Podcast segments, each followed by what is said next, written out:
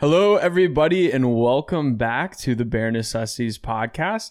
It's been a little bit, but we're back with you guys. Uh, we hope you enjoyed our last mock draft. You know, uh, we got a couple of video submissions from our, uh, our our top fans of them crying um, at just the beauty of the picks that we were making last week. So if you haven't seen that episode, uh, make sure you do that as well. And hey, while you're there, uh, leave us a rating and review in the bottom of Apple Podcast. That helps us out tremendously. Uh, my name is Austin, and with me is my gracious co-host Reese. Reese, how are you doing? Yeah, I'm doing pretty good. Um, you know, definitely really exciting building up to the draft here. Um, you know, and there's you know kind of like mini camp stuff going on too this week, so things are definitely moving along in the football season, which is always really hype. Um, I know that there was the news also that the uh, they're pushing back the schedule release a month, mm-hmm. so the NFL is really kind of keeping everyone's attention span this summer. That seems pretty clear that they're not really mm-hmm. going to have an off month without news. Um, so it, it's really it's really exciting to be at this point uh, in the in the season and you know, it really seems like all is to play for um, with for the Bears in this draft. I think that things are pretty wide open. They can go a number of directions. So mm-hmm. just that unpredictability um, has me really, really itching to see what direction they go. To be honest. Yeah, mini camp started today, um, so that's cool. We got to find out that uh, apparently during mini camp, uh, Larry Borom was taking snaps at left tackle and Teven Jenkins at right tackle, which I personally like. Like I like yeah, that. I think we're both cool with that, honestly. Yeah, because I think Teven Jenkins, like, sure, Larry Borom might even be a step down from Teven Jenkins at left tackle, but I think that the benefit, the, the I think that Teven Jenkins is such a better right tackle than he's going to be a left tackle. So ultimately, I think it makes a stronger line and a more cohesive line. Yeah, I don't really think that. Do you think? I don't know if everyone always understands why we kind of believe um, why he's so much better at right tackle. But do you kind of want to go into the importance of kind of why it's important to let yeah. him play out at right tackle? Yeah, so position he's so a lot of ne- experience at. Next time uh, you go to the bathroom and you take a shit, try wiping your ass with your left hand instead of your right hand, and let me know how that. I'm just kidding. That's an old Josh Sitton uh, reference because that that's I don't know if you remember, but when he was, I think he had to play uh, left guard or something, and that was yeah. that was his explanation for it. But um, so pretty much with the offensive line, not only is cohesion extremely important, but also just you know, feeling comfortable and confident in the way you play. Like when you're playing on the right side and people are stunting moves to your left hand side to get in or or trying to go yeah. around you on the right, a lot of players prefer having their dominant hand uh, like kind of more outstretched out. So pretty much you're using your not if he is right-handed, he's using his non-dominant hand to try to catch guys. And it also like you're going up when you're a left tackle, you're also going up against a lot more athletic guys. So you need a lot more reach. Uh, Teven Jenkins in the pre-draft process. He is got kind of shorter arms, um, so he's he doesn't have that reach. So when you're going against a guy like Khalil Mack who has these massive long arms and you have little reach, it's hard to get the good grip on it. Um, I don't know if you want to add anything else there, Reese, but yeah, I was just gonna say too that kind of inherently makes um, you know everything easier. You know, if we're talking about right tackle, then you know, assumingly on the right guard as well. I mean, the more people mm. along the offensive line that can hold down their position, um, ultimately the easier it makes it on you know all the other guys. It's a little bit kind of like a domino reaction, if you will. Um, as soon as something starts going wrong, it kind of compromises the integrity of the whole the whole deal. That's why so much is made of the the O line unit in general. So I think that it is important to at least early on in his career to let Teven Jenkins play where he's comfortable because I think that um, not only is it going to elevate his play, but you know I think the rest of the offensive line. And I think I don't know if Le- I know Larry Borom's mom is very uh, very big on Twitter, and maybe she listens yeah. to the podcast. So if you do, send us an email. Uh, we'd love to have you on the show for you to you know spew what you got to spew. But uh, I kind of feel like this might also be preparing for a potential move at left tackle um, in the draft because you kind of want, if you know for sure Teven Jenkins is your starter, you might as well start getting him right tackle snaps now um, in the pre draft process. Um, not that I don't think Larry Borom is good enough to play left tackle. I actually think that that might be uh, where he's best at. He had a comp in the pre draft process to a guy like Charles Leno Jr. So it kind of makes a lot of sense. Um, he's not the most athletic guy, but um, he's he did a good job at, at, at, right tackle, and even when he was filling in for a couple snaps at left tackle uh, last year, I, I, I thought he did a pretty decent job as well. Yeah, and I think that he certainly can. I think he can be good enough if need be. Um, I think you know, they can go ahead and I would still be very, you know, happy with them going and, and grabbing a left tackle, whether that be in the draft or something, um, going a third wave of free agency, if you will. I'd certainly like to see more depth there. Um, but also, too, I think it's important to realize, I think we talked a lot earlier in the offseason about you know, Poles wants that Poles and Eberflus want to make the offensive line, you know, more athletic. They're not necessarily looking mm. for the big guys, but the ones that can, you know, maybe be more technical. Uh, but I think that that's not quite as important. I mean, you obviously want athletic tackles, but I think they really wanted guards that could, you know, potentially pull. You can, you know, do different offensive line maneuvers with them. So I think that bumping, you know, him out to the tackle position actually maybe makes him a better scheme fit even. Mm-hmm. um, but we'll see if that even holds true. I mean that's just a bit of an assumption maybe a coincidence at this point. Absolutely. Uh, the bears also have some signings. I think we should get over uh, get those over with. Uh, starting off with my favorite move of the bunch uh, cornerback tavon young. He he's been really good for the ravens. He was actually released i think he was released by the ravens this past offseason.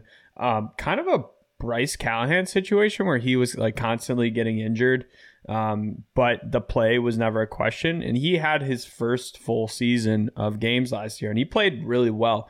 Uh, very physical, can clean up on tackles.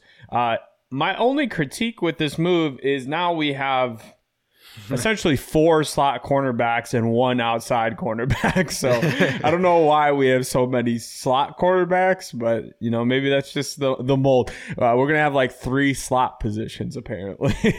yeah, on this defense. I mean, that position grouping of just like the slot, like nickel and dime corners is gonna be the most exciting thing to watch in training. Yeah, right. because they're all gonna feel like they're fighting for their job. Like I don't know right. how many they plan on holding on the final roster, but man, absolutely nuts. I mean, it makes you think that they're probably leaning with going with a perimeter corner in the draft. Yeah, um, if they even get one. If they get one, yeah. I mean, I don't know. Um, exact. I know I talked about Tariq Castro Fields uh, decent amount just because of his body size, but you know, I don't know if there's any like perfect perimeter corner for him in this draft that will be attainable. Um, mm-hmm. especially like if you're looking not getting one in the second round and looking to get one later on, it's going to be a tough move to play. Uh, but certainly they're extremely strong in the interior of of that secondary. I mean, it's they've really built that up. Yeah, that's that's the best depth position of this entire team. Um, you know, and it, yeah, Matt Eberflus was noted as saying that that's the one of the most important positions on his defense, so he's certainly not going to let that up. But I think the situation here for Tavon Young is actually going to allow him to exceed my dog's barking.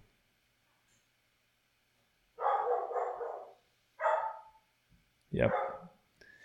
Never buy a Belgian Malinois. But it's not. Yeah. if you're anyone from Austin's leasing agency. Yeah, yeah, yeah. It's it's actually a Chinook. Um uh, yeah, but actually, the Belgian Malinois are great dogs, but they are very mouthy. And when you run a podcast, it's a little, it's it's it's difficult. All right, back to it. Um, I do think the situation here for Tavon Young is favorable as well, though, because we are kind of in a position where if he does get injured, we're going to have a decent backup. You can only imagine that Thomas Graham Jr. is going to be playing outside, even though uh, he's such an interesting player because he like he shows so much potential, but at the same time, like, is he well, an outside corner? Well, you just hate to bank on him, though. I think that's the one thing is you'd hate to go into the season assuming that he could be your second corner and ju- it just absolutely burning you. But yeah. I do think he has a lot of upside. I just I don't think anyone is really quite sure enough based on the small sample size that we had that you know he can fully you know do it, especially at like a full capacity next season. I wonder if they move any of these guys into strong safety. Maybe. Graham? Um, why am I blanking on the the one that we signed from the We Titans? just got yeah. I, I can't remember his name either. Uh, but it- he it he can wasn't be was it to- Dane Cruikshank or something? Like Yeah, Cruikshank. Yeah. Um, Do you think he's a full time starter? I mean, I, No. I, I guess No. for us he might be though. he might. I don't think he's a full time starter, but I do think in like certain specialty packages, like he could be, you know, in in your dime package, he could be a strong safety. The But, tight end yeah. eraser. Um, we also a lot of people forget we also claimed Lamar Jackson, DB, uh, Lamar Jackson that played at Nebraska, who's like a fourth round Yeah. pick, and he's like six four. He's huge. I remember look, watching that dude. Um, I, like watching his film before. I think he came out like the 2020 draft. Um, he was like a fourth round pick. I don't know why he got released, but I mean, maybe there's some upside there. Yeah, I mean, we'll see. I'd, I'd be lying if I said that I really knew too much about him. Um, you know, the name obviously rings a bell. Nah, I mean that's a terrible joke, but um, yeah, we'll we'll see. I mean, that, I think that they have plenty plenty of depth, especially in- at that slot corner, um, and then Jaylon Johnson, who actually was one of the players I think that didn't show up to voluntary workouts. Is that correct? Uh, yeah, I, I don't know if I'm making a big deal about it. No, though. no, not at all. I mean, I'm not right now, at least. But Yeah. Um, okay. Okay. So the other guys that we signed uh, since our last podcast, James O'Shaughnessy, Naperville North product tight end, uh, and Ryan Griffin, another tight end there. Uh, clearly trying to add to this tight end depth. Um, both these guys had 50. Uh, O'Shaughnessy was with the Jaguars last year. Griffin was with the Jets last year. Both of them had over 50% snap share. Um, not super heavily productive, but I think give they give us a lot more uh, when it comes to blocking. Um, I think that Cole Kmet and and these guys I think should make for a decent room, but honestly, I think we will draft a tight end this year.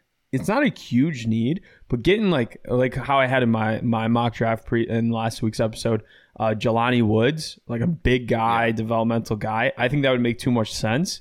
And then next year you have, you know, a, a serviceable starter in Kmet. You know, I'm not the biggest Kmet fan, but when you look at the numbers, he's pretty. He's he's put up Yeah. numbers, especially in the passing game too. And he's a good. He's a good enough blocker. Like he's kind of like. He, I think like his ceiling to me, and we talked about this before. Um, who was the Vikings tight end that just Kyle Rudolph. yeah, Kyle Rudolph. That's and if he is that, I think that's completely fine. I think that's Yeah. more than serviceable, and I think that's who he will become. But he'll he'll never give you that high high end. You know, he's never going to be like. Uh, uh, Kelce y- or yeah, Kelce Kittle. or e- even like a uh, Gesicki in Miami, like, and that's not who he needs to be. He just needs to be like an above average starter, and I think that I think that's what he is right now. Honestly, I, he drops a lot of passes, so he needs to figure that out. But we we had more production from that tight end room than we've had in a very long time last year. Yeah. No, and I think with, you know, Kmet, I think when you said Kyle Rudolph, what, a couple weeks back, I think that helped me see him in a little bit different perspective. I mean, he's not one of the elite receiving tight ends, but he's certainly more than serviceable for this Bears team right now. And, you know, gives you very solid production, consistent production, which was kind of just like Kyle Rudolph would just plug away. And when he got in his best grooves, he would just, you know, catch a touchdown every game, which Mhm. has would be extremely helpful if he can really if Kmet can get to that point as well.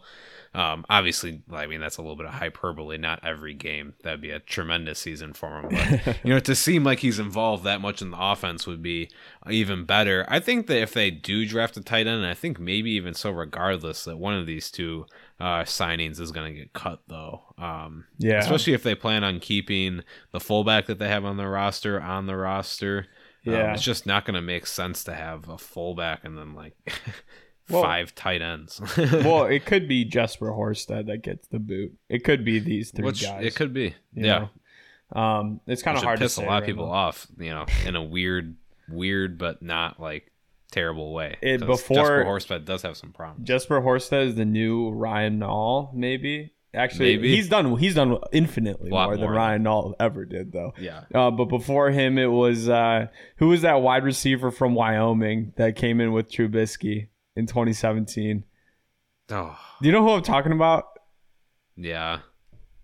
Like smaller, like slack guy. Yeah, right? what was his name? I, I can't remember his name honestly. Um, but he like went to the Bills or something afterwards. But he played with Josh Allen at Wyoming, and then we got him as a UDFA, and he, he made some he made some moves. But um, if you guys remember it, you can send us an email about it. Um, and then finally, Colts linebacker Matt Adams. Now he was a draft pick, and he played all four years with the Colts. Um, all pretty much always a backup though, but that's fine. Honestly, like we do need another linebacker, and I think he's gonna fill in pretty well. Um, but we definitely are gonna need even even more linebacker help. It, it would be kind of you know who I really like in the draft, and the draft is coming up, guys. So um, Brandon Smith from Penn State. I, I think he. I mean, he's an athletic freak, dude. Like he's just a freak, and I think that he would be such a good uh, have such a good role in this defense, especially with an experienced linebacker like Roquan Smith with him. Um, him in the later rounds, like people are saying, he's going to go fourth, fifth round. If you can get him in that, I think that'd be a great pickup. Um, but Penn State's kind of just linebacker you too. I mean, yeah, it's you know you can not I mean it's a little bit more in the past, but you know going with a Penn State linebacker like a USC linebacker usually doesn't do uh, too wrong. Usually Yeah. pans out pretty well in the league. For sure. By the way, I think I feel like this needs to be talked about.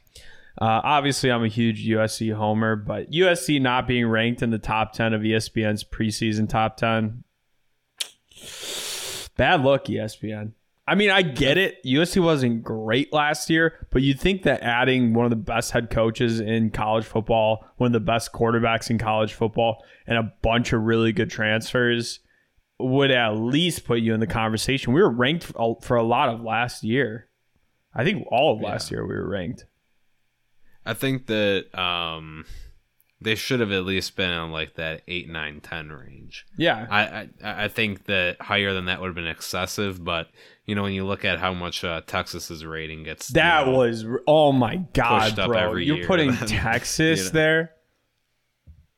Texas, really? that was like six or something like that. Yeah, seriously. They had Auburn, which we just talked about. Is like when was the last time they were in the top ten? It was sooner than I remember. And honestly, this is where this is what's tripping me up. They have Oklahoma over USC, and That's interesting. That's putting a lot of a lot of trust in Brent Venables. And I know? think he could be a good coach. I'm not even gonna lie. Like I, I like Venables. What he did with uh, Clemson was Yeah, awesome. Dabo. You know that was awesome. I mean, Clemson's pumped out defensive products. Um, they haven't honestly a lot of them haven't turned out in the NFL. Like uh, the the guy that the Raiders took uh, back in right when we started the podcast. I remember this was back in our old podcast, guys. This was back when we were doing the Truth Football podcast, which most of you guys will never know because I think we used Thankfully. to we yeah thankfully because I think we used to get like nine listens an episode or something like that.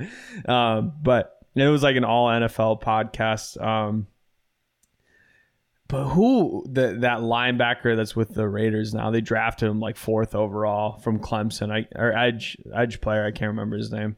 Um, Oh my goodness. you know who I'm talking Uh, about? It's it's not. Uh, He's got an interesting name. Um, I think he might even be on uh, Shaq Clelin Lawson, right? Ferrell. Clelin Ferrell. Oh, Clelin Ferrell. Yeah. Well, Shaq Lawson was another one. Yeah, Wait, Shaq Lawson, on but he was- now, right? uh, he was drafted by the Bills. I don't know where Sure. he's at now.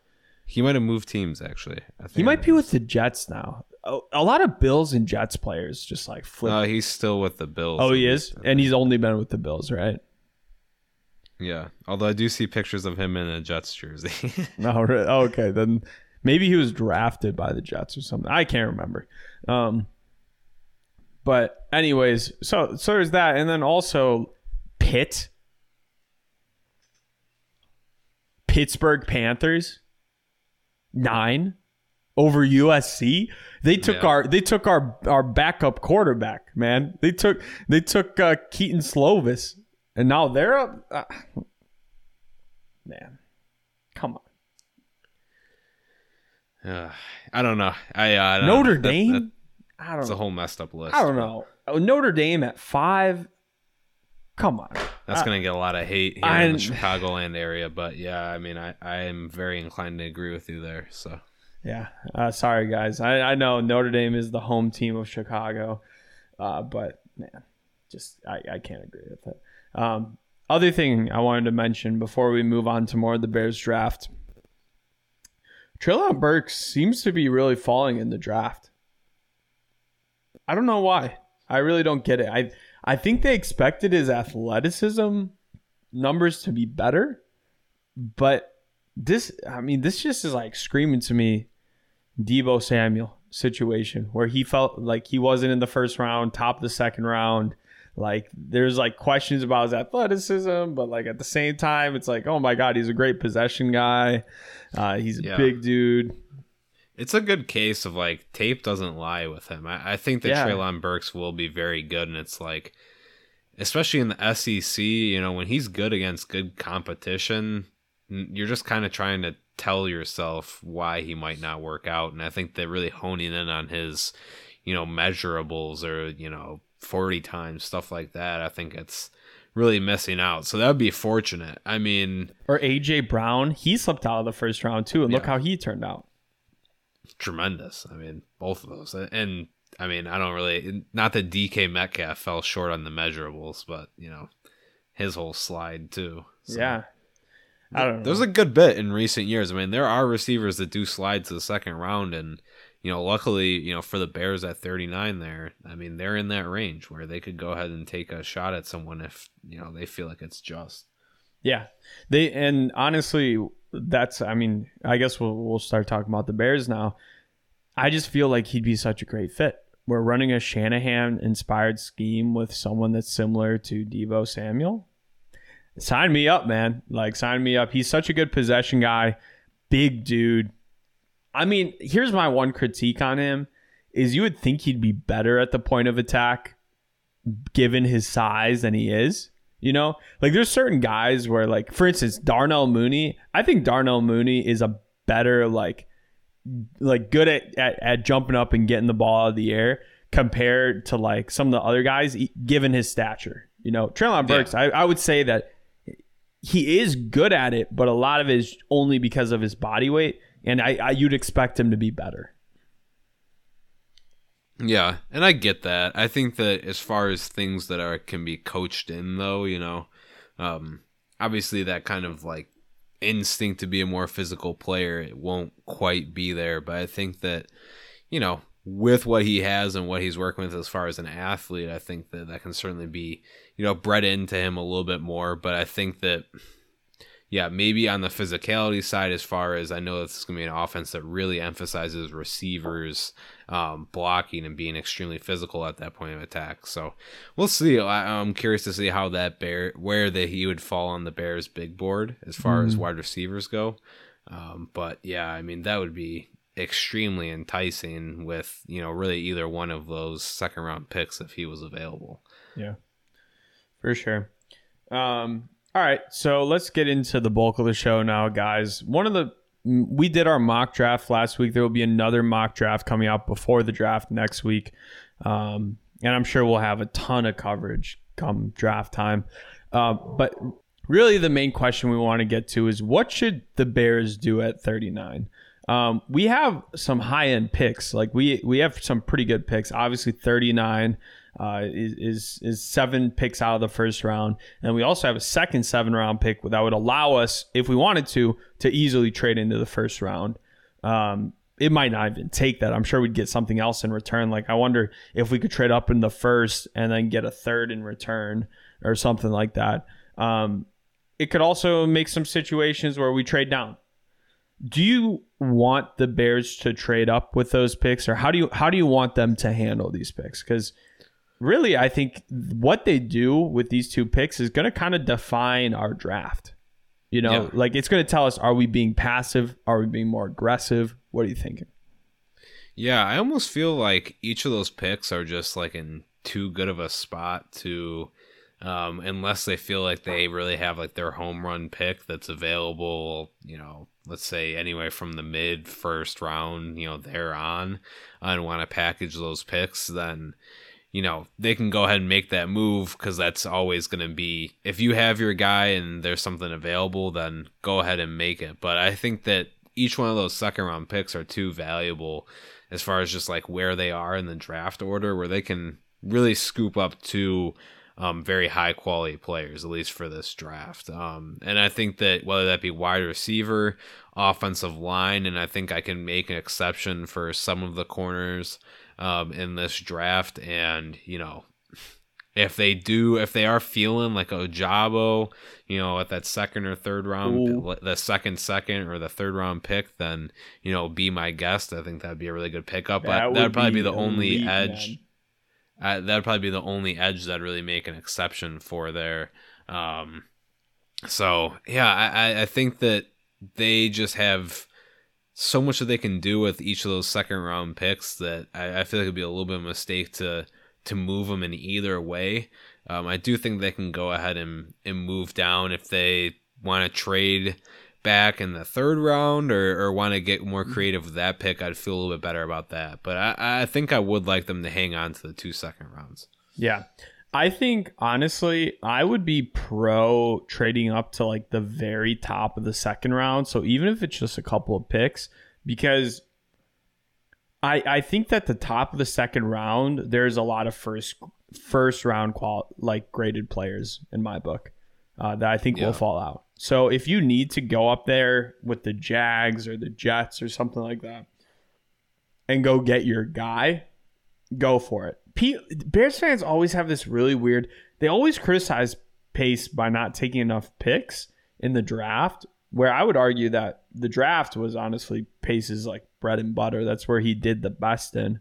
Um, maybe not the first rounds, but still, like I don't. At the end of the day, football is a player's game. You don't win games with picks. You win games with players. And like you want to look at a perfect example of this, Aaron Donald was picked one pick ahead of Kyle Fuller. And if we would have traded a future first round pick to go up one spot to grab him, people would probably look at us like we were crazy. But in hindsight, the quality of player between pick to pick pick can be incredibly different. It could be incredibly different. So if you have a guy that you feel very confident in, and I'm not trying to be Chris Collinsworth here, but if you have a guy that you you you, you you feel you feel very confident in, and he's only a couple picks away, make the move. Don't don't let him try like don't risk him not slip, like slipping to you. Um, that's that's my view on it, at least. That's um, that Trubisky logic right there, you know. Yeah, man, and it didn't. Why, it's not going to work out. three when we can get him at two. it's not going to work out every time. Obviously, like Trubisky yeah. is like the example, but um, there are times like the Rams literally leapfrogged us for Aaron Donald. The Bears were rumored to be really interested in Aaron Donald that year, and we get Kyle Fuller yep. instead, and that sucks, man. That is that sucks. Um, so yeah, absolutely. So that's yeah. definitely what I was alluding to a bit there. And I think that, you know, be as it may with the rest of the draft, I think that each one of those picks can be moved around and shuffled a little bit. But yeah, I, I mean, I think I do have uh, agree with you in that point where you know if they absolutely if it's you know right in the crosshairs, but they're unsure um, whether or not a team's going to try to leapfrog them, then you know I don't have a huge issue with them making that move. And I think if they do package each one of those second round picks to move up towards the top of the second, um, it's very very likely they could get at least like a a fourth, if not maybe like a 3rd mm-hmm. mm, yeah, probably a fourth, like back to to make that move. So. Yeah. So and, and and that's that's the other thing that I that I mentioned though is like if you trade up with that pick, I also think that second pick it would be perfect if you trade down. I I'm all for with that second pick after getting your first high quality player trading down and and trying to get another third round try to get a third round pick or a fourth round pick. Um yeah. I think that just makes too much sense. Personally like you really get to it's it's a good in between between being aggressive and getting your players but also getting more picks. And also there's a some people are saying Breece Hall is going to be in the third round. I mean i i know i know we don't need a running back but like I, yeah I, know anyone that has a Bears mock draft with a, a, running back on it has been getting some flack, but uh, you know, sometimes you have to make the exception. Breece Hall is very good. I mean, I, I do you like him over Kenneth Walker? I, oh, I, yeah, abs- absolutely. That, that's what I'm saying, dude. I've been seeing so many people online saying that Kenneth Walker is better than Breece Hall, and I'm like, you gotta be out of your goddamn mind. If if Breece Hall did what he did at Iowa State with a team like USC, LSU, or like a, a big major program, he'd be a first round pick. He'd be he would be in the top 10, top 15 picks. His production is just unbelievable. And that's why I, I think- I, get shades of like Jonathan Taylor from him. Is like Yeah. he did Jonathan Taylor did a lot at Wisconsin. But because he was playing at Wisconsin, no one really cared. Well, I mean, I guess since I still am out in the area, that like I still hear more of that Big Ten, but yeah, maybe not quite as like the national uh, media draw. But I think with Kenneth Walker, I think that his his absolute best case scenario would be that he turns into a running back like Leonard Fournette. You know, that he's able to develop those pass catch- catching skills better. Um, just because right now it's just not where it needs to be. Uh, as an all-around running back, I think Breece Hall's got him got him beat by a margin, in my opinion. I think like RB one is Breece Hall, and then everyone else is so far below him. Like Breece Hall, I would, I probably, I wouldn't if I needed a running back. and I'm sitting at the end of the first round, like the Chiefs who have two first round picks. I, I mean, I know they they got Clyde Edwards Helaire, which really screwed them over, but like, I don't know, man. I, I think that I would consider picking him in the first round if I were a team. So if he does slip to the third round, I mean, be my guest. Bears. Yeah, we'll just have to see. I mean that that third round pick is going to be interesting because I think with the two first rounders, it's pretty likely that it's a pretty predictable position. I could be proven wrong, um, but that third rounder is kind of open. You know, I feel like it could be anyone, and that's definitely a, a big. a- a- in the third round, it's still very much a best player available uh, situation for I think most teams. Yeah, for sure. Um, what positions of need are you really trying to focus on in the draft? Yeah, I think that you know I, the obvious ones that don't really need to be talked about too much our offensive line, wide receiver. I think that that's just too easy, um, and I think that you know another pretty obvious one is uh, is corner. Um, but I think that there's some some somewhat sneaky ones out there. Like I could certainly see, and wouldn't be too surprised if the Bears end up drafting safety. Um, I think defensive tackle is also one that's pretty apparent. Um, and man, it just feels like we're rattling off all the positions, but linebacker certainly as well is very much in play. Um, so I think that you know, while we were just talking about Breece Hall, running back is very much way down on the list, uh, probably down there with quarterback. Um, and you know, maybe you put tight end above those other two. I don't think it's an immediate need. I think it'd be something that'd be great. Um, you know, someone if it was just kind of regardless of pick, a tight end that I really like as far as value in the draft is uh, Isaiah Likely from Coastal Carolina. Uh, I think he'll develop to be a really good tight end in the NFL.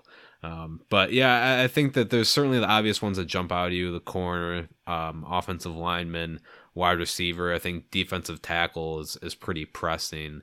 Um, as well as well as linebacker. So really securing that interior of the defense is going to be, uh, I think, you know, huge, and you know, at least picking up a couple players in that realm um, should really help elevate it to Yeah. to be where it needs to be, at least for this first season in Eberflus's uh, defensive scheme. For sure. We also need a punter. Like I know we got Yeah. Ryan, whatever his name is, uh, Will Willis, Ryan, Ryan something.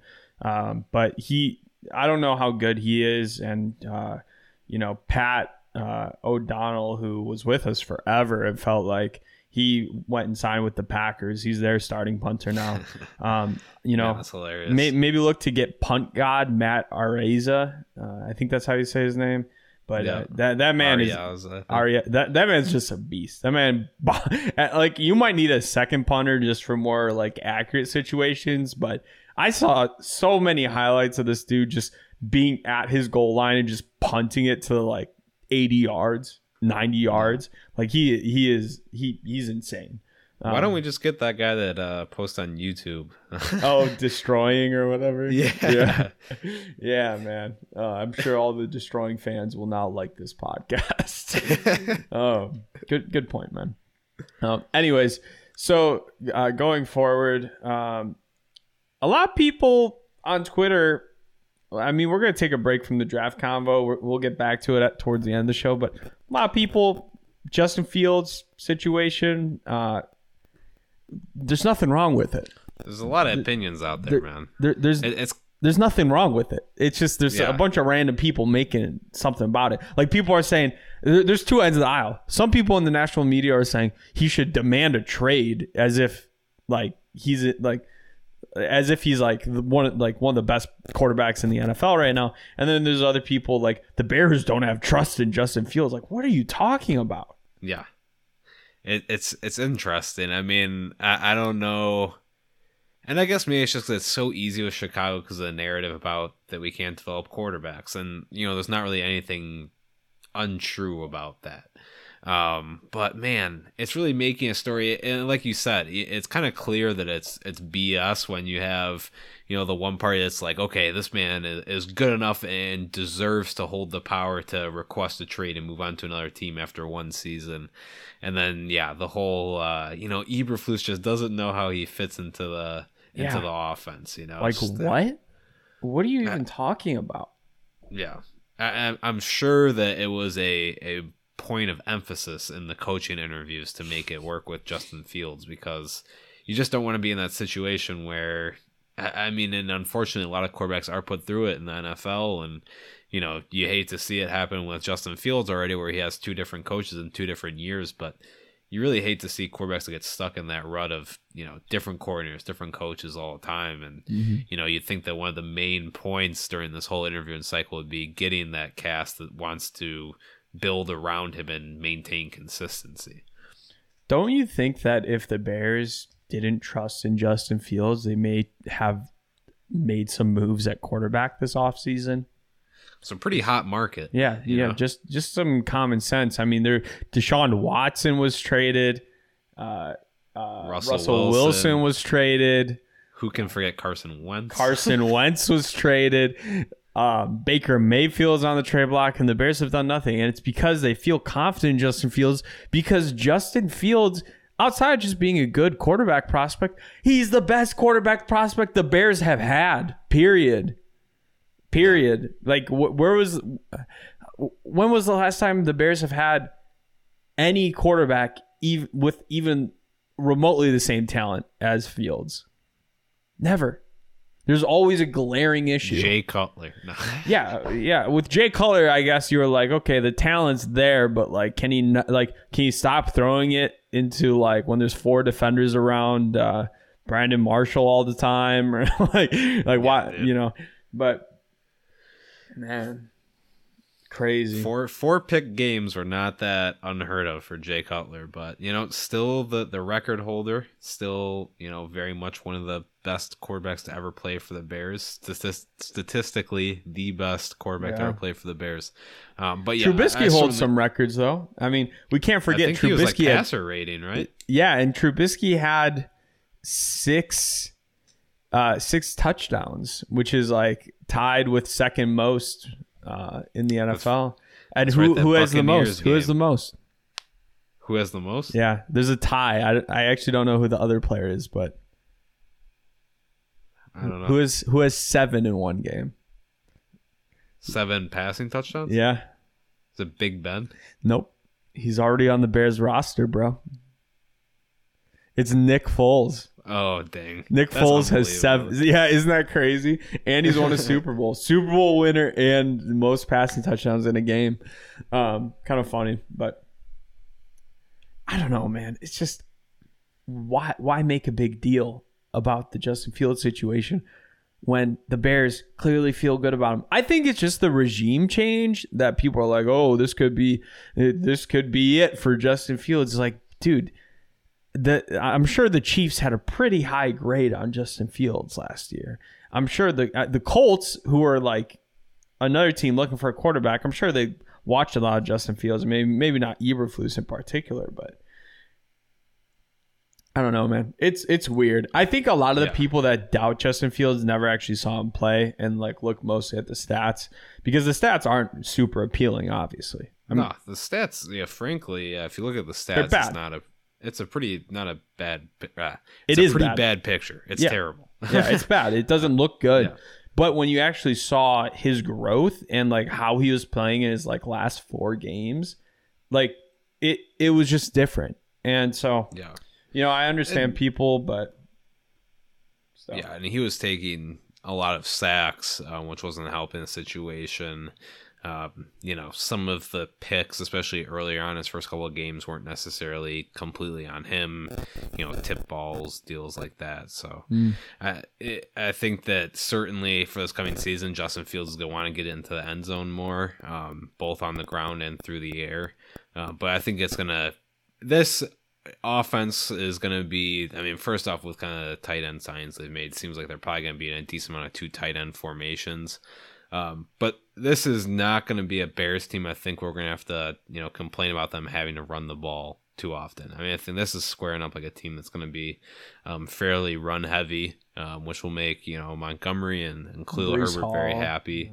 Um, but yeah, and I think that and play action is going to be a huge part of the offense. You didn't even hear what I said. You go. Did you say Breece Yeah, Hall? I said Breece Hall. Our running backs. Uh, and then we we do have Khari Blasingame, um, who you know, Yes, indeed. Got him, From and then- Tennessee also. and Darrynton Evans, man. Or Blasingame is he from Tennessee? I know yeah, Darrynton Evans. dude, was. he is, yeah he is, and so is oh. uh, Cruikshank, Dane Cruikshank. yeah Dane Cruikshank. All these Titans, man. I get it too because it's like a successful defensive led team. Um, all right, so moving on, something that I want to kind of talk about, getting back to the draft, um, trades. So we'll- we're going to get into Bears players that could potentially get traded on draft night, but something that popped up, uh, I, I forget who who mentioned this, but um, I uh, a reliable source was saying essentially they believe that at least one of Debo Samuel, AJ Brown, or DK Metcalf will get traded before the draft. Um, and really now, I mean, you- I don't know if you guys have been paying attention to the Debo Samuel situation. He's like scrubbed the 49ers from his Instagram. His brother was on Facebook today saying that he's that Debo is going to demand a trade. Um, and AJ Brown's all on Twitter mad because apparently, I mean, he wants a new contract extension, and apparently they're saying that he's like a bad teammate now and not all that. Um, any situation where you think I, I think DK is the least likely because he's got like he he's willing to play on his current contract. So really, it would just be like how much do the Seahawks really want to sell into this rebuild? And honestly, if you have a 24 year old player like DK Metcalf that's playing as well as he is, I don't think it makes sense to get rid of him. It'd be like the Bears trading Roquan Smith right now, in my opinion. Um, yeah. so I think the other two really have a shot. But do you think the Bears will be in play for any of these guys? And whether or not you do, what would you what would you trade for them? What would you be willing to give up? Well, I- I think I'd like for them to be in the mixer for AJ Brown, just because I think that Mm. AJ Brown, um, Justin Fields, you know, combo would be sick. Um, and if they were a more complete team, I would like the idea of bringing in Debo more, um, and not that Debo isn't effective in both the pass and the run, but I just. I don't know. It just seems like with the Bears with so many pieces to fill, I want something that's almost still a little more typical. I don't Mm. need something that's a little bit more, you know, experimental of a player. Debo if puts up will. numbers though, man. Like That's he- what I'm saying. No, no, no, I'm not even mean like that. Like he was what second in the league in receiving, and then also put up like an insane of amount of yards yeah. on the ground. yeah, yeah, and that too. Yards after catch. Yeah, and I love Debo. It's just I think that as far as being able to He's niche. He's a very niche Yeah. player. Right, and obviously like he's extremely good enough at that niche to have extremely high production and be very usable. Um, but I think that just to have AJ Brown around would just be something that would maybe help, you know, build up Justin Fields faster. Then maybe Debo would be a, a bigger help to the offense as a whole. I don't know. I just lean in more AJ Brown. Um, but as far as what I'd be willing to give up for someone like AJ Brown, like I don't know, for a team like the Titans, you know, I'm certainly willing to give away, you know, Robert Quinn for sure, and then That would make a Uh, lot of sense for them, I think. yeah, and then at that point, you know, what else do they want on top of that? They're obviously going to want more. Um, it'll be difficult if it's like if they want Robert Quinn in like a third, it's gonna be tough to part ways with that third. But man, to br- to bring in a co- player of the quality of AJ Brown would be you know would be awesome. I I, I think that you make would that you happen. would you, you straight up give up 39 for either of those two players? straight up give up thirty nine? Yeah, 39. I would I would do it for both personally. Yeah, I, I think that's fair. I, I think most definitely for AJ Brown, and I think for Debo, I'd have a think about it. But I, I think when you kind of weigh out what that 39th pick can be worth, I think both those players are already over that you know value. And do you think I can't I could see Debo getting a first round somewhere. Truthfully. Cuz like if you have a I could scheme see AJ Brown too. Although Yeah. just because he's a little bit this past year when he Yeah. was banged up a little bit, so that takes away. the hard thing with AJ Brown is like he is a slot guy primarily. Like he plays on the outside, but like he is for the most part a slot guy. So that kind of brings down his value a little bit. Do you think us do you think 39 would be enough to get it done? And I don't I don't think that'd be enough know. for Samuel. It might be enough for Brown though. Yeah, I don't know. Would you trade both both seconds for either player? That's a little tougher. I think I could easily part ways with, you know, one of them, but both of them if both of them if if my mock draft simulators are telling me anything and then there's the chance of getting, you know, Pickens and Christian Watson with those picks, maybe I pass then. But I think for one of the second rounders that's that's a pretty easy move to make. I would Uh, I would consider Ah man, really like AJ Brown. I love AJ Brown. I think he's a great player, but I think realistically we can get a player that's as good as AJ Brown in the draft. Debo Samuel is interesting though, because he is like I think he was second behind Cooper Kupp in production, wasn't he? Yeah. He put up like sixteen hundred yards or some something There's- crazy like that. in some years Debo Samuels would have very well walked away with you know, Most years. receiving Most you know years. most receiving yards and could probably even win MVP too. when- Yeah. as crazy as it sounds, I, I think he probably should have gotten more attention as MVP. Honestly, he was Yeah.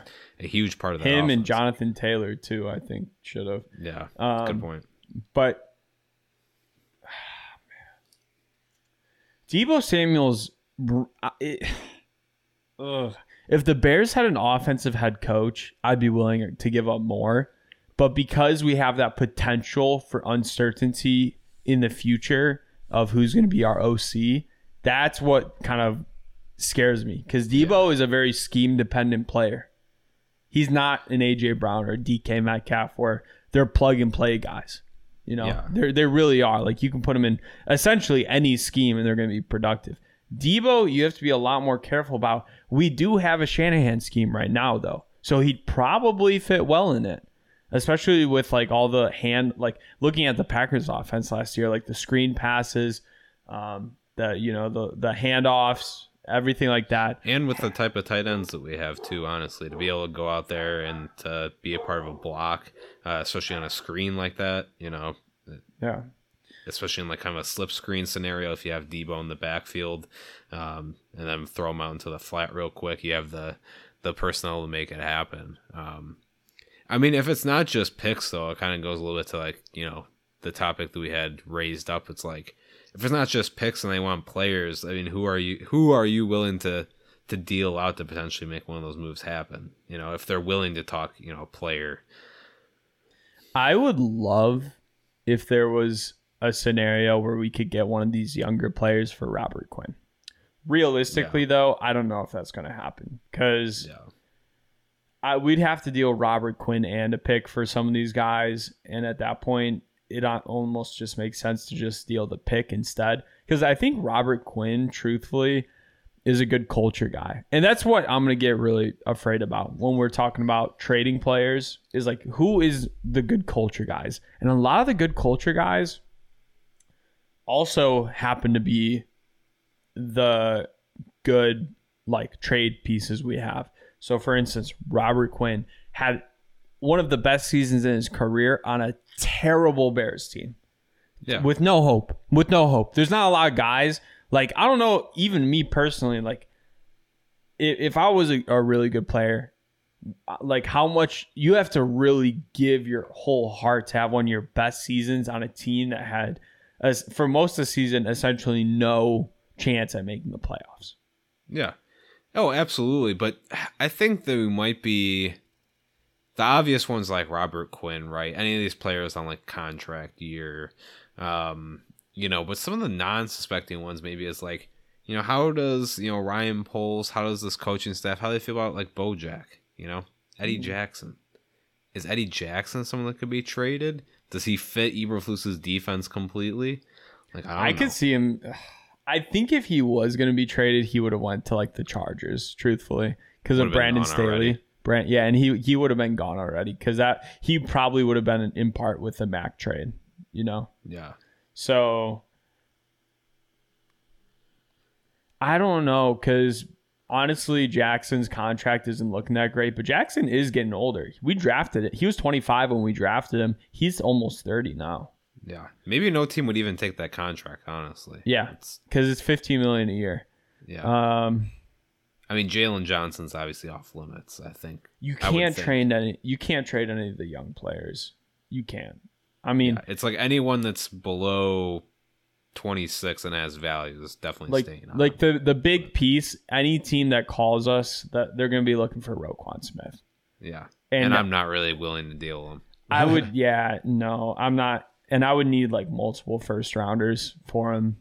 I would need like which two is, first which is and giving back probably a second. Too much, but he's he's worth it in our minds. But that probably is realistically yeah. too much. But but he also is such a good culture guy. Yeah, like that's the other thing. Like he genuinely cares, and that's why I get afraid. Like we talked about David Montgomery potentially, and like he could probably fetch. I would imagine at least a third round pick. Don't you think? Yeah, I think probably a third. Yeah. Yeah. So uh, especially given the running back class this year, that's not that great. Like if you're a team that needs a running back, um, like David Montgomery seems to be like a guy that you'd potentially try to target in a trade. But he again, another like A plus character guy. Like literally was like the leader on the offense this past year. So yeah, I don't know how that would sit with the team if you trade that guy. Whereas getting I, I think what I think we'll find out in the future. A lot of what Ryan Poles did was get rid of a lot of players that kind of gave up on the team last year. Because there were there were a lot of reports that some of the veteran players that were on this team were kind of giving up, and there was a clear split in the locker room that certain players were giving it their all, and they were getting pissed off by the players that weren't giving it them their all. And yeah, you know when you see a guy like Allen Robinson obviously hit free agency and also he didn't even have that great of a free agency like suitors and like like let's be honest he wasn't really signed on that terrible of a deal especially with no. kind of where the wide receiver market yeah going, exactly so. and I, I would even argue that Allen Robinson is, is potentially better than Christian Kirk but he got way less because there's that huge question mark with like the effort situation yeah yeah, and obviously, I mean, Akiem Hicks, that relationship had soured with the team anyway, um, but you know, it didn't still make still not a, picked up. Yeah, still not picked up. Danny Trevathan um, still not picked up. Alec Ogletree still not picked up. I mean, which it, is a little bit crazy because I thought Alec Ogletree was pretty effective. Yeah, those other two guys, it's kind of telling as far as where their career is at. But I think Alec Ogletree might still have a little bit more to give. But yeah, and, and I think that Akiem Hicks is like a leader in the bear on the was a leader last year and in the past has been a leader, especially in like 2018. But from my understanding, his relationship with the defensive line coach soured. Like he like they were yeah. not getting along at the end of it. And and and Akiem Hicks, from my understanding from from my friends that I've talked to that actually know stuff about the NFL, which is not me not me, but some of my friends I talked to, they told me that he hated Matt Nagy. Absolutely couldn't stand him. Yeah.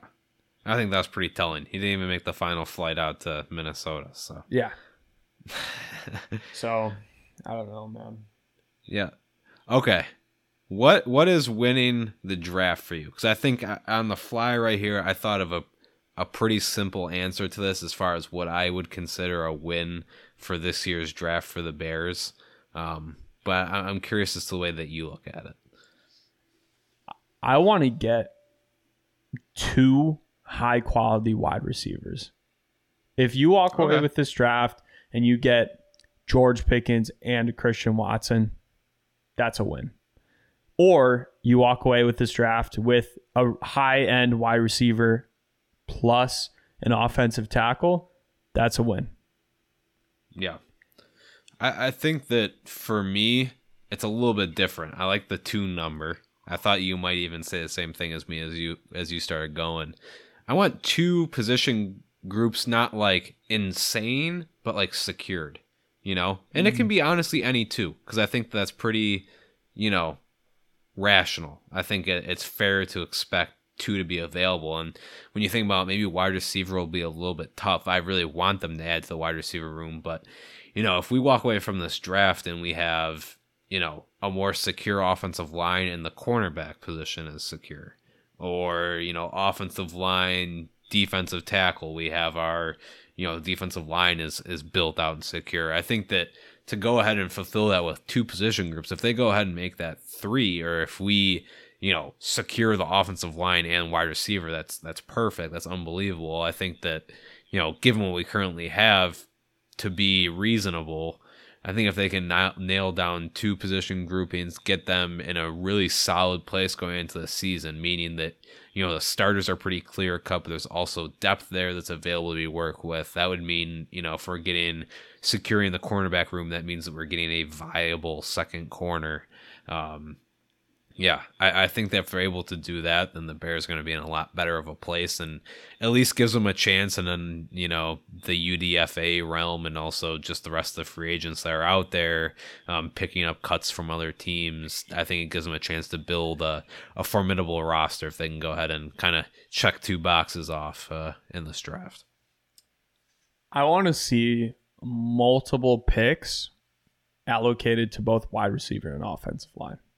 Like, Yeah. I, I, I'm not going to feel good if we get one wide receiver or one offensive. I'd feel lineman. terrible with that. Yeah, you need to really like.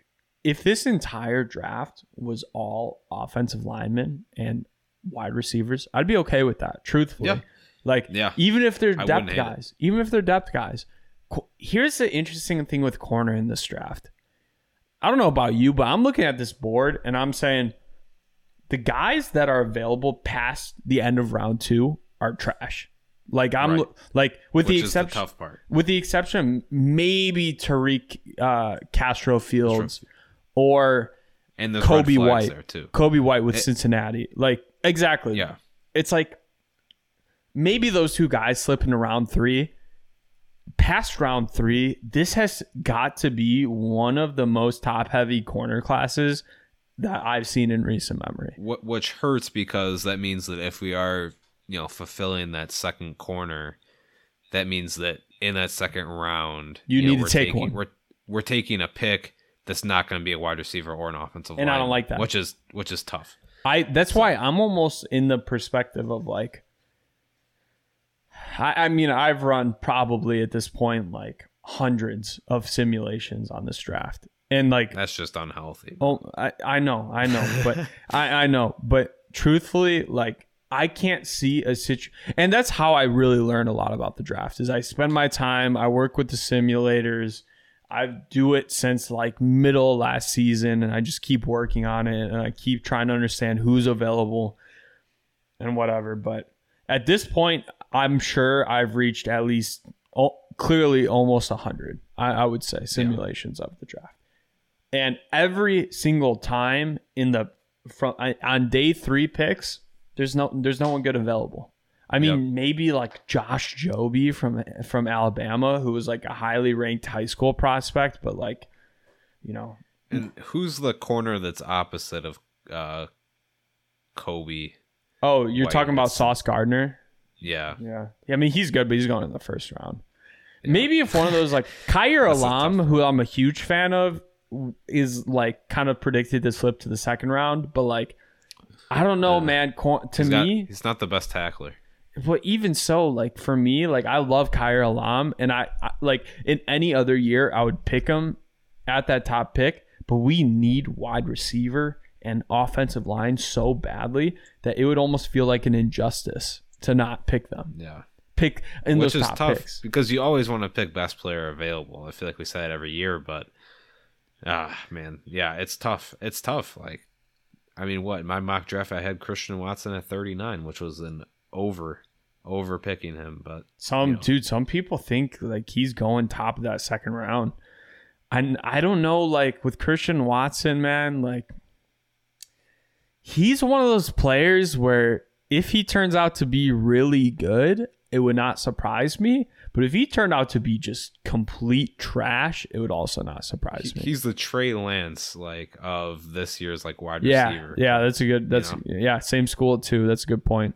the boom or bust is just unreal. Yeah, yeah, that's a that's a great point. And like, I it, it, for me, I care a lot about level of competition, especially when it comes to wide receiver. That's why I look at George Pickens playing at Georgia, and I'm like, okay, he's got it. Like he's good. especially when he's making the kind of catches that he is. too. Yeah, and he's gonna he uh uh uh, uh George Pickens I view as a first round pick. I think he's gonna slip into the second, but I think he's a first round talent.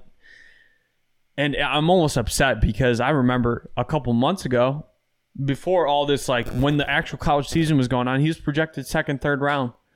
And me and you were like, this is this is off.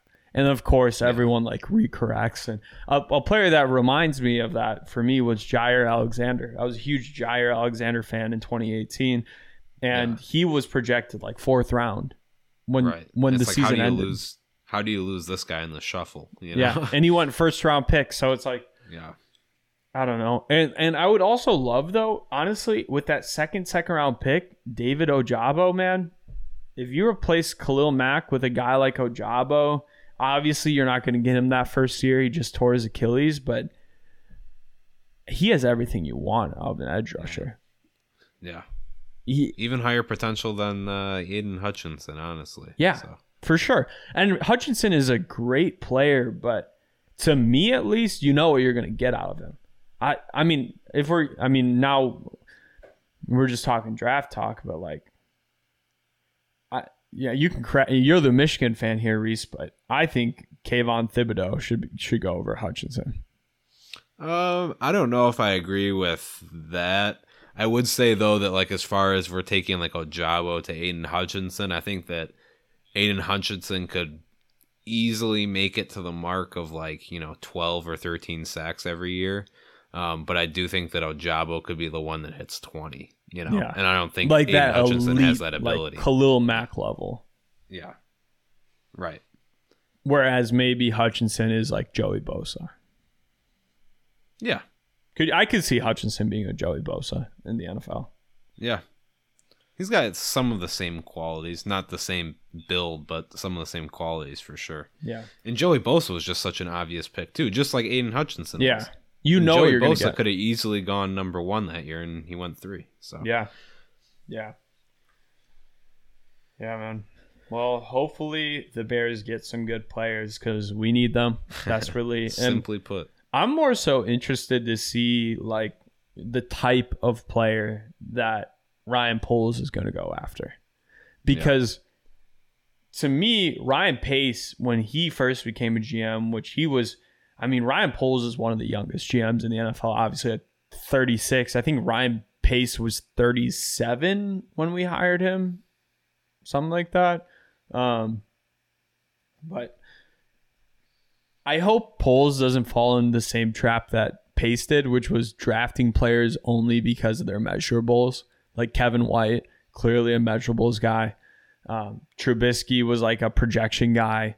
Uh, same with Leonard Floyd. He was a projection guy. yeah, But I don't think that's going to happen. I, I think that this is a different. I, I think that Poles could obviously make. Um, you know, Poles could obviously make mistakes of his own, but I don't think he's going to follow the footsteps of of Ryan Pace. You know, I, I think they really are two completely different GMs, and I don't think that means that you know Poles is going to be you know the best GM that this franchise ever seen. Um, but I, I don't think that it's going to be necessarily rinse and repeat of the the same old mistakes. Mm-hmm. Mm-hmm. Well, man, the draft is a week away. Tell me this: pick thirty nine. Who are you taking? right off the back. Right off the bat, I mean, I'll still stick with you know what I said in the first mock draft, and I'll, I'll, I'll shift things up, you know, in the next mock draft. But I think Christian Watson is a strong pick. Even if George Pickens and Treylon Burke are there.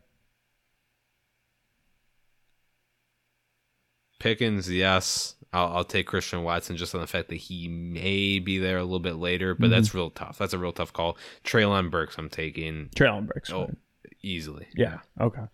Yeah, I agree with that. If Treylon Burks is available, go for him. A couple other guys. Kenyon Green, huge fan of him. Can't believe he's going to potentially make it out of the first round. Mississippi State, their offensive line, their their offensive line coach just went to USC. He is a stud at producing high quality offensive line talent.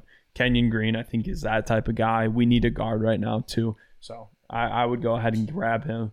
Um, another guy, not at the top pick, but the second pick, I would I would really consider um, Nicholas Petit Frere um, Yeah. from Ohio State. I think he is going to be at least an average left tackle in the NFL. Uh, he he's kind of like a, a Cole Kmet though, where I think he has that defined ceiling, and that's why he slips. But I do think he also has a defined floor, and I think that is being a you know good left tackle at the NFL. So Yeah. Yeah. But- yeah, I- I think that you know, there's a lot of there's a decent amount of like offensive line throughout the whole draft. I do think that I don't know if the depth is going to end up being quite as good as people expect it to be.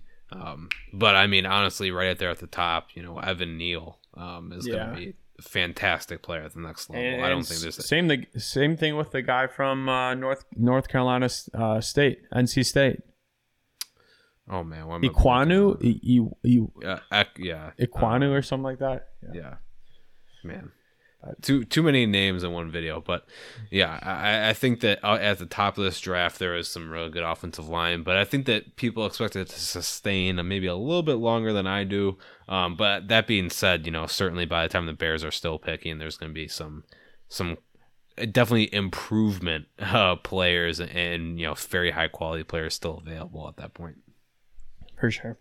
All right, man. Well, uh, I think that's about it for this episode, guys. Thank you so much for joining us. We'll have our final mock draft in our episode next week, um, where we really kind of buckle down. Hopefully, there's a lot of excitement around the draft. I love watching the draft, man. I don't watch the draft for any other sport, but for the NFL, it's just different. It- Yeah, yeah, no way. Uh, you wouldn't catch me. I mean, like maybe the first couple of picks of an NBA draft here and there. Um, the NFL draft, man, I can even pop on day three, and you know maybe it's not going to keep my focus the whole time, but I mean I'm still going to be watching it, following it. Um, but yeah, days one and two of the NFL draft. I mean, I watch day three every time almost. that's what I do too. But like at some point when we get into like the doldrums of the sixth round, like yeah, I'm going to be on it's my like phone the a little middle bit, of the. you know? It's in the middle of the day. Yeah, I don't. Yeah, good point. Um, and there's always in on day three. There's also a lot of players that you don't even think would be drafted that get drafted, yeah. like Joel Iyiegbuniwe. Which, as someone who was following the draft very close last year when he was drafted, I was like, "Who is this? I've never even heard of this guy's name." Um, but Yeah. But yeah, man, day one will have me watching that clock. Yeah. that's how glued I will be to the you, screen. you bet now, day one, end of the first round, you think the Bears trade up? No, Yeah, I'm I'm betting that too. No, no. All right, man. But thanks, thank you guys so much for joining us. Please leave us a rating review in the bottom, bottom of Apple Podcasts uh, and bear down. bear down.